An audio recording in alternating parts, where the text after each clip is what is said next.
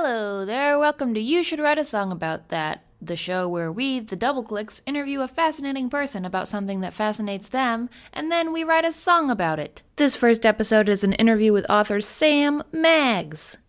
Hi, everybody, we're the Double Clicks. I'm Angela. This I'm Aubrey. And today we are talking to Sam Maggs, author of Wonder Women. Hi, guys. Thank you so much for joining us. Thank I'm, you for having me. I'm going to read your bio real quick. Sam Maggs okay. is a writer, television professional, and author of The Fangirl's Guide to the Galaxy, as well as Wonder Women. Named 2013's Awesome Geek Feminist of the Year by Women Write About Comics, Sam and her work have been featured everywhere from TV and movie screens to the internet, books, and national newspapers. And her hair looks great. Yes. Oh, get out of here, you guys. Thank you so much for being on the show. Uh, what made you want to write this book? Well, I have my master's degree in a very particular type of Victorian women's fiction, and so I've always been really fascinated in the hidden stories that old newspapers and old books can tell us that have kind of been lost to time. Uh, so when I when I was writing Fangirls Guide, I wrote a bunch of chapter enders that were you know little profiles of women who had done well throughout history in fields traditionally dominated by men and they got cut for space. But my editor at Quirk Books was like, you know, that would make a whole book great on its own. And I was like, yes, because I'm such a big nerd for research. Um, so I was like very excited to put this book together. And it just seems to me that we are understanding more and more now that representation is important in fiction. And so we're getting a lot more, we're getting to see a lot more characters on the screen and on the page that you know, are different than our traditional sort of like white dude superheroes. We're getting a lot more women of color and we're getting a lot more queer people, and that's really great. Yeah. But we're still sort of lagging behind in terms of representation behind the page, not only in the arts, but also in important fields like STEM fields or innovation. Um, and so I really wanted to just shine a light on the women throughout history whose stories have been forgotten or overwritten by their male colleagues or women who weren't able to take credit for their work at their time because of their race or their sexual orientation. Um, I really thought that this was the moment to kind of shine a light on their stories and make them accessible to a larger audience. Well, here's the big question. Of all of these women in this book, which one do you think we should write a song about? This is so hard. It's like asking me to pick my favorite child because I love them all so much. Uh, but I think the one whose story always resonates me with me the most is yeah. Anandi Joshi. Okay, so we're going to ask you a lot of details because a, a, song has a lot of words. But can you start with just a one sentence pitch about Anandi Joshi? Absolutely. She was in the late 19th century the first Indian woman ever to come to America and get a degree in Western medicine. All right. So, so where did she start out? How did her story begin? So, Anandi Joshi was born in 1865 in a town called Kalyan, India. And she was originally known as Yamuna. That was her birth name. Okay. And she was obsessed with learning. Like, more than anything, she just loved to learn so much. And this was a huge deal because women at this time in India weren't even allowed to know how to read. What? Wow, okay. It's like super intense. Yeah, like yeah. even basic literacy was like, nah, you're good. Um, so luckily, she had a dad who was like super supportive, and she he, he found her a teacher who was a postal worker named Gopal Rao. And this postal worker started giving her lessons. But then Gopal Rao was like, I'm going to move away to another city. And Anandi was like, cool or Yamuna was like, cool, I'm never going to be able to learn again. Right. This is horrible. Because you can't find I'm, another teacher because it's yeah, not allowed. Exactly. This was like a fluke to begin with. Yeah. She was like super upset. So her dad was like, well, lucky for you, all of India loves child brides right now. oh, no, oh. okay. cool, cool, cool. So why don't you just get married to Gopal? Cool. Um, so that's like not awesome.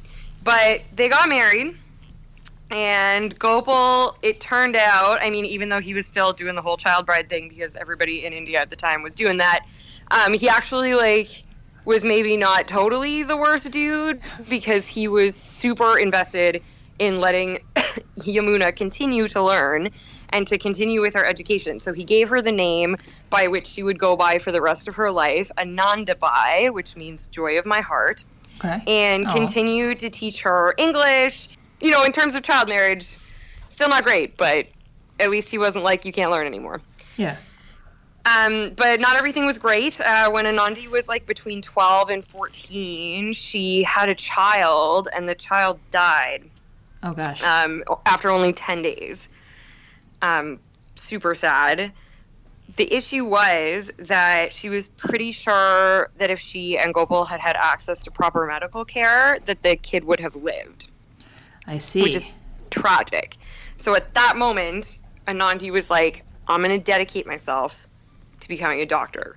So no other woman in India has to deal with this. what what happened next?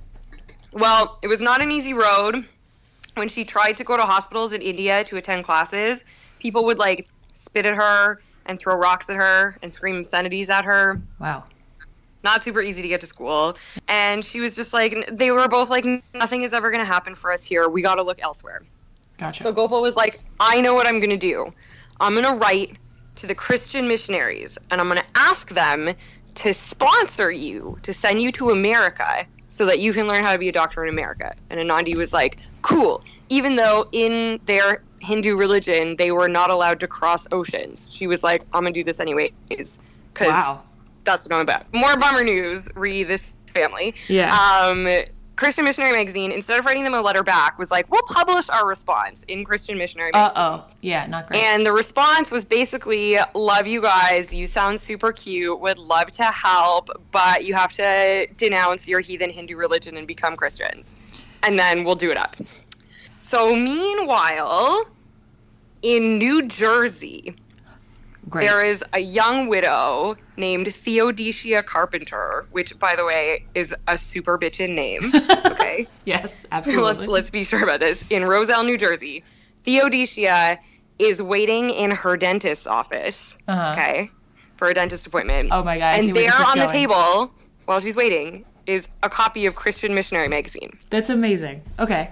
So she picks up the magazine and sees this letter from the guys to like Anandi and, and Gopal in India. And she's Yeah. like, man, that wasn't very Christian. The Christian thing would be to like be nice to them and help them. Yeah. Go figure. So she writes into Christian Missionary Magazine, gets their address, mm-hmm. sends Anandi a letter, and the two of them in 1880 across a massive ocean and like a huge cultural divide become legit best friend pen pals. That's amazing. And Anandi was like, Man, I want to come live with you so bad, but I'm super poor. So Anandi, like, never, obviously never wanted to sit around, Yeah. marched into the college town hall and gave a speech to the whole town, the first woman to ever do that, where she was like, Here's what I'm going to do I'm going to be the first Hindu lady doctor in India, and I'm going to do it staying a Hindu. But I need you guys to like send me a bunch of money so I can go to America. Yeah. And to their credit, the whole town was like, "Holy shit, yeah, okay, you're amazing." And so she got a bunch of money. The director general of the post office in India set up like a fund for her education. She got donations from the governor general, the lieutenant governor, the chief justice, all, all this stuff. They raised enough money for a single ticket. So Anandi left her husband behind yeah. and in June 1883 got on a ship and became the first Hindu woman to ever set foot in America. That's a, that's amazing. So she just just like everybody was like, "No, that's not possible." And she was like, "Actually, shut up." Yeah, she was like, "Isn't it?" Oh, it, it totally is. Yeah, that's Cool. amazing. I, I I love Yeah, the so- the women the women helping women story too. Like that's like I know. that's well, this doesn't seem fair. I don't agree with this. Let's just do it anyway. it's That's really like my favorite part of the story is that like the way she became a doctor is because of like female friendship. I just it's so heartwarming to me. That's awesome. So, uh, once she became a doctor, like what what are were her accomplishments? Does she go back to India? Yeah, so June 1883, she gets off the boat in New Jersey, meets up with Theodosia in person for the first time. Yay. And they had written to this woman named Rachel Bodley, who is dean of the Women's Medical College in Pennsylvania. Awesome. And uh, Rachel actually gave Anandi a scholarship and let her live with her in the dean's house.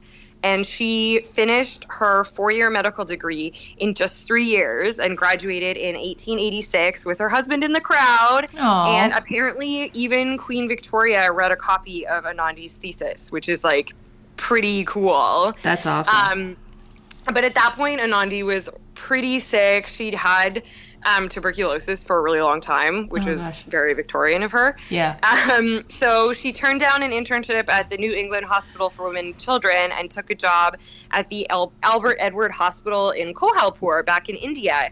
And uh, she was going to be both the physician in charge of the female ward and the head of a new program to teach girls to be GPs That's awesome. which is cool. So uh, she decided to go back, got on a boat, went headed back to India, and unfortunately died that Oh. October in 1886, like in her early 20s. It's just like I I think Anandi's story should like legit be a Disney movie because.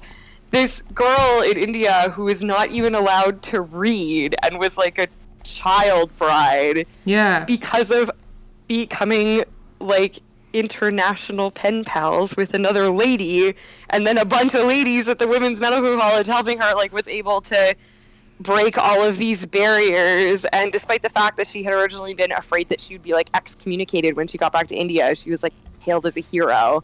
And That's it opened the door for all these other women there to be able to start going to school and and you know to become doctors and just I don't know like so cool. And I want I want the like female friendship movie of Anandi and Theodosia. Yeah, that's wonderful. Well, I, I mean, that's tons. I think that's enough for the song. Aubrey, you Yes, I'm so excited about this. okay?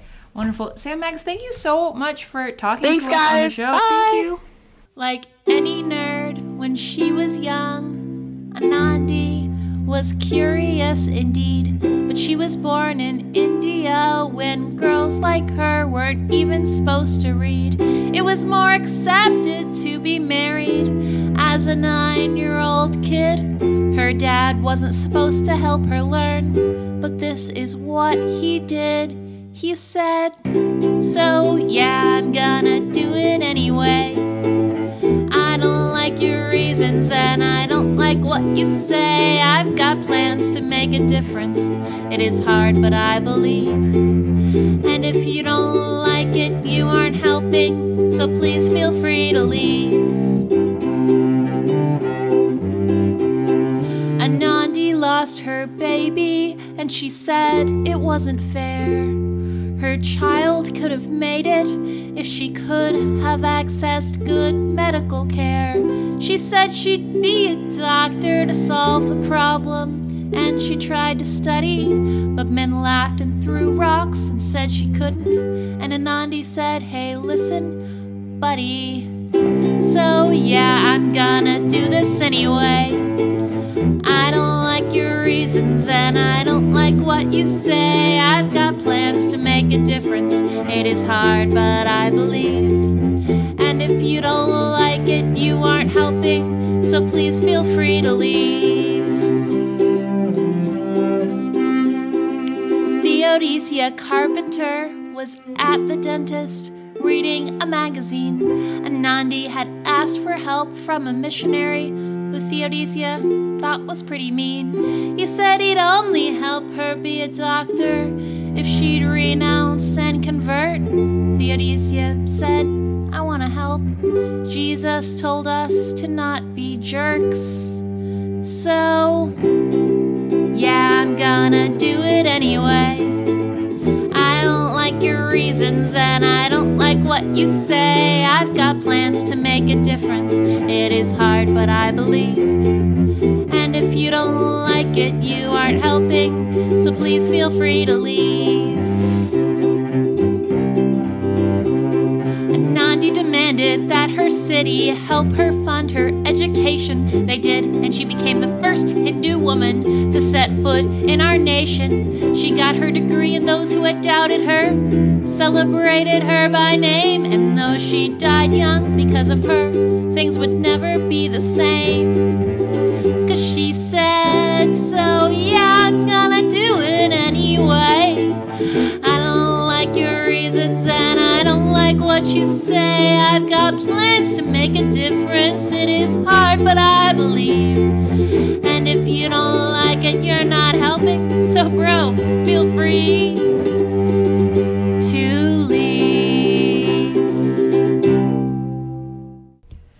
That's it for our first experimental episode of You Should Write a Song About That. Thank you so much to Sam Maggs for being on the show. Please get her book, Wonder Women. You can check out the video for this song on our YouTube channel, youtube.com slash the double clicks, and track where this project goes at you should write a song about that.com. Bye bye.